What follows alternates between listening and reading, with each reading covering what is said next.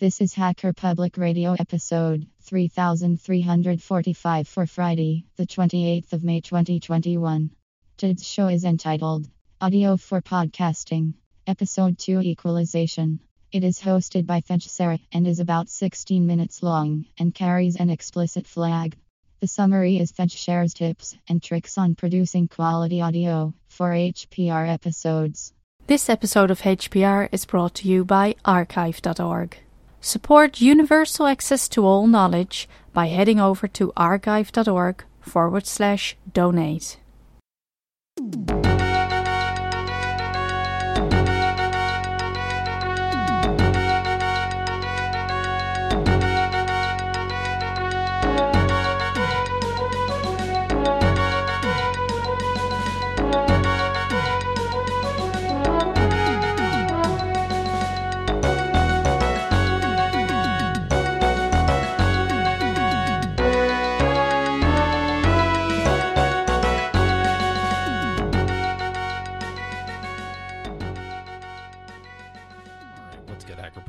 This is Taj again, and uh, we're going to do the second in the series on audio quality and trying to make sure that we have good audio coming out. We began with microphones, which are sort of the beginning of the signal chain, and now we're going to move up to processing. I'm going to f- split the processing up into a couple different things, but today we're going to focus on equalization.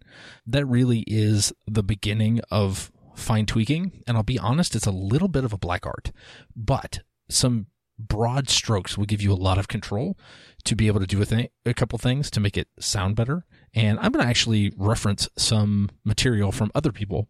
So it's not just me speaking, but really this is all things that are pretty clearly echoed in the audio community. So you're, you're not going to hear anything here that you won't find if you just Google the subject. Also, at this very beginning part of the episode, this is audio that has been processed. Um, this goes through sort of my my normal signal chain that I used to record, and a little bit of post processing. After this point of the show, I'm going to use some samples that are not processed, and then I'm going to make slight changes so you can uh, kind of hear what each change does, so you understand, you know, what knobs you can tweak to get different kinds of sounds. Um, really, that is the way to learn this. Uh, you can read lots of material on equalization, but really playing with the knobs and hearing it yourself really is the way to learn it. You know, you can use lots of terminology to describe how a sound is affected by equalization, but it's almost like when you hear somebody talk about wine or something like that, and they're using all these adjectives that don't really have a meaning. They kind of point in the right direction, but they're not exactly the sensation that you're getting. Um, having the experiential sensation of doing this will really help. Thankfully, like I said, Audacity has all the tools we need to do some some equalization. So what I would suggest for people is just take an audio sample of something that you've recorded, put it in Audacity, and just start playing with the knobs until you get something that sounds good.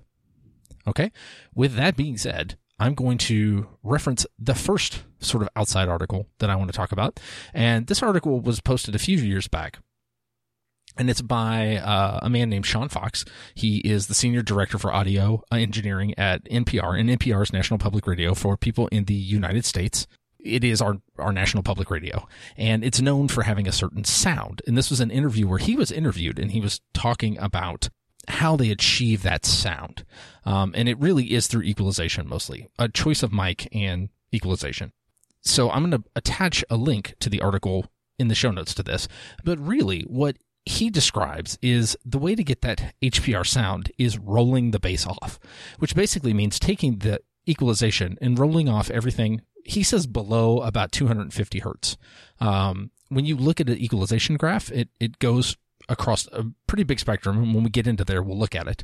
But um, basically, below 250 hertz is all the really low stuff. Now, you'll notice that that is it makes some changes that I'm not a huge fan of. I do like rolling down the bass. I don't like rolling it all the way out. But it does help punch through noise. And the reason that they do that at NPR is because they assume that people are listening in the car and there's a lot of background noise in a car. A lot of that tends to be low end. So people aren't going to hear that. Um, I would argue that HPR may be fairly similar. I know I listen to it in the car. Um, so, you know, mileage may vary. It will definitely give your your sound a little bit more of a high end punch so it can get over noise. So that's one of the things that's recommended in that article. There's lots of other things. Some of it echoes what I said in the last episode. but really, that's the big takeaway. So what I'm going to do from here is I'm going to kind of switch my configuration. So I'm just putting in straight audio with no, uh, no fixes, just basically from my mic into the computer. And then we'll take that sample and we'll play around with it and see what we can do with EQ. This is sample audio. This is audio to test equalization. Listening to this should give you an idea of what the changes you have made have done. Okay, so just looking at that, you can probably already tell that it's a little softer and a little more flattened out. And basically, all I did was I took out all of the EQ that I normally use. I do it through my hardware mixer, but you can use the tools that are inside Audacity to do the same thing. Um, and so I just took all that out. So there's really no peaks or valleys to my sound. It's very flat. Um, so what we're going to do is I'm going to run that same sample again, but this time I'm going to roll out the bass, just like uh, Mr. Fox said in his article. And so you can kind of see what that does to the sound. This is sample audio. This is audio to test equalization. Listening to this should give you an idea of what the changes you have made have done. Okay, from that sample, you can probably hear a drastic change. The difference to me, if I was going to describe it, it sounds a little more hollow. It has, it just doesn't have depth. So let's talk about how you would make this change. When you're using Audacity, and like I said, I'm going to stick with Audacity because it's free and it is quite simply the simplest tool to use for this kind of audio editing. So you're going to go up to the top to the menu bar and you would hit effects when you come down, there's going to be one called graphic EQ, and that's what we're going to use because it, it literally has everything you need to see as one big spectrum. So an equalizer takes the entire spectrum of sound that we're going to use in this. There's more spectrums of sound than, than what is in a typical audio environment, but these are the ones we're going to deal with.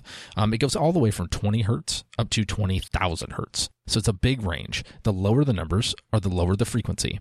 The higher the numbers are the higher the frequency. As you move the slider up, you're going to get more of that frequency. As you pull it down, you're going to get less. Kind of makes sense. So for that, what I did is I opened the graphic equalizer and everything from 200 hertz down, I just zeroed out. So you get that sort of hollow sound from there being no bass. You can also kind of see why that would punch through noise because a lot of that background information isn't there. It does, in my opinion, damage the sound, but I will say that I typically, when recording, I do take out some bass frequencies. I wouldn't pull that all the way down. Like even right now, I may pull them down about 20% from flat. And it does sort of punch up your sound a little bit. So now that we've done that, I'm going to take my flat example that we had at the beginning and I'm going to let's base boost. So let's add in all of the bass and see what that does to it. This is sample audio. This is audio to test equalization. Listening to this should give you an idea of what the changes you have made have done.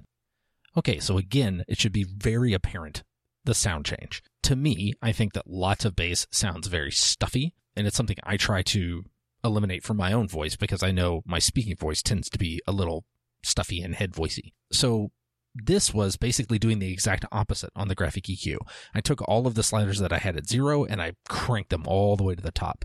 So, you know, flat is in the middle and you can adjust this to your taste. Like I said, I typically roll out a little bit because I think it's too much at that flat level. Your mileage may vary. I will say that in sort of more modern contexts, people do tend to prefer a lot of bass in things. I think that's a mistake. I think it muddies up and doesn't give things clarity that they need. But I think some people's initial gut reaction is to add more bass.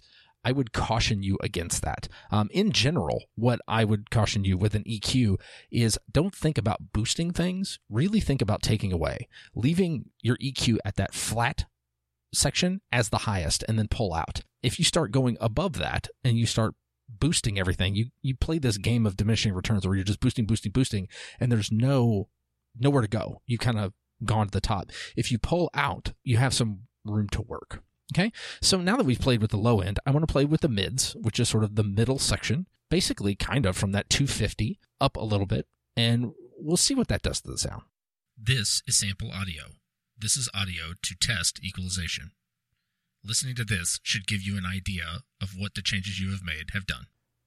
Okay, so in the, that example, what I did is I went from about 250 up to about 1K. There's some argument as to what mid range exactly is, but to me, that's sort of in my head what mid range is. In that case, I pulled all of it out so you could kind of hear what that sounds like. To me, it sounds again thin, sort of doesn't have any warmth to it. Sounds very cold. And this tends to be a place that people struggle with.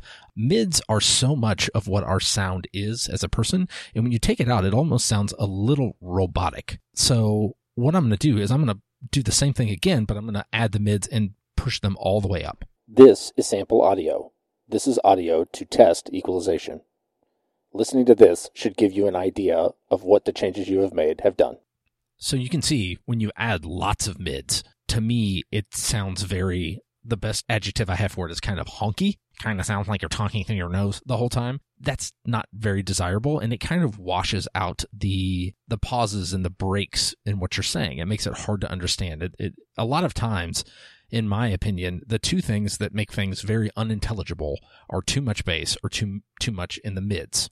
Now, um, just for an example of what I'm doing right now, what you're hearing is I tend to boost the mids just a little bit, not much, uh, and I kind of fine tune it a little bit. I know with my voice because you know I've worked with it a long time.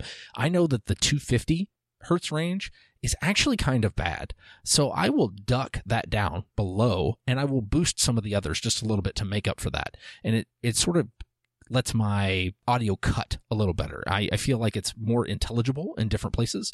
So, you know, your mileage will vary on that. You're going to have to play with the sliders for you, but I will reiterate what I said earlier. The mids really are, to me, kind of the soul of your sound. You definitely want to take a lot of time in that mids range to very carefully construct the sound you want. Okay, so the last thing we have left are the highs. Um, this is going to be everything above that. I'm going to do one sample, and I'm just going to do these back to back so you can kind of hear them. I'll do one with everything cut out and one with everything put in in the highs. And basically, this is going to be everything from 1K up. This is sample audio. This is audio to test equalization.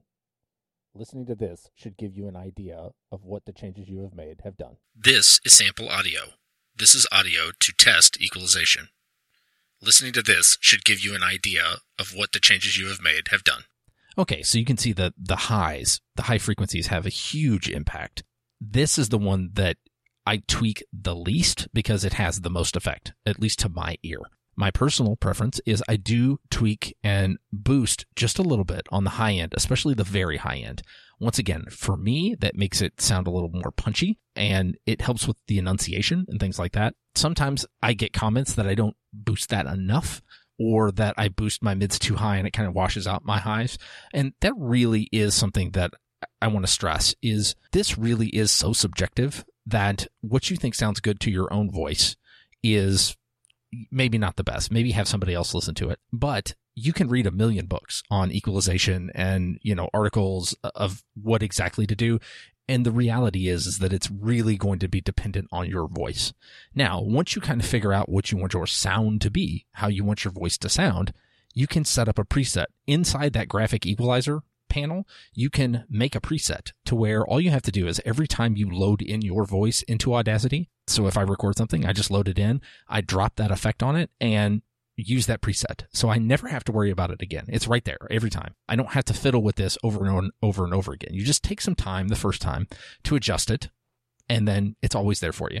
So it's this is a thing that you know, like I said, I spent some time doing it originally on my voice, and I've done that, uh, especially with you, random it, there's occasions where I will have to EQ things for my co-hosts that are a little different for their voices, although that's not very common. We all use mixers, so we've kind of worked on that in the pre-processing stage. It can in the signal chain, it goes from the mic to the mixer into the computer. But occasionally, I will have to make some tweaks. But really, for the most part, this is kind of set it and forget it. Once you get it, again, if you're recording on your phone and directly uploading, this probably isn't going to be that helpful because I'm not aware of tools that will let you have this fine of control over your EQ sound going out as a recording. I may be wrong. That's just an area of expertise that I don't have. But I would say that if you take the time to do this, you're going to get a huge benefit out of your sound most of the time. And you can probably already tell by listening to those samples if so for example i have a i use my phone to record one of my podcasts it is very very mids heavy and very bass heavy. So for that, I have to EQ it to make it sound good, or at least to sound intelligible. So it's things like that that you just kind of need to know the circumstances of what you're doing and the tools you're using and adapt to them. So that's really all there is to equalization. There's not a whole lot more. You can do it on a mixer with knobs, or you can do it in software. I would say that for most people, doing it through software is the easiest. Every install of Audacity has that graphic EQ package in the effects. You should use that to play around. Okay. With that being said, I will catch you guys next time and we'll probably, I think I'm going to take some recordings from you know, less than ideal situations and walk you through what I would do to them. That way you kind of get an idea of how to use some of these tools uh, like EQ and some other tools that we're going to talk about to get your sound to be a little bit better. Until then, see you later.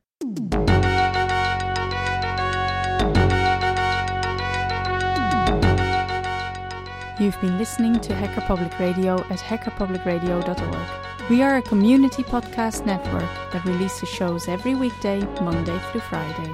Today's show, like all our shows, was contributed by an HPR listener like yourself. If you ever thought of recording a podcast, then click on our contribute link to find out how easy it really is. Hacker Public Radio was founded by the Digital Dog Pound and the Infonomicon Computer Club and is part of the binary revolution at binrev.com. If you have comments on today's show, please email the host directly, leave a comment on the website, or record a follow up episode yourself. Unless otherwise stated, today's show is released under a Creative Commons Attribution Share Alike 3.0 license.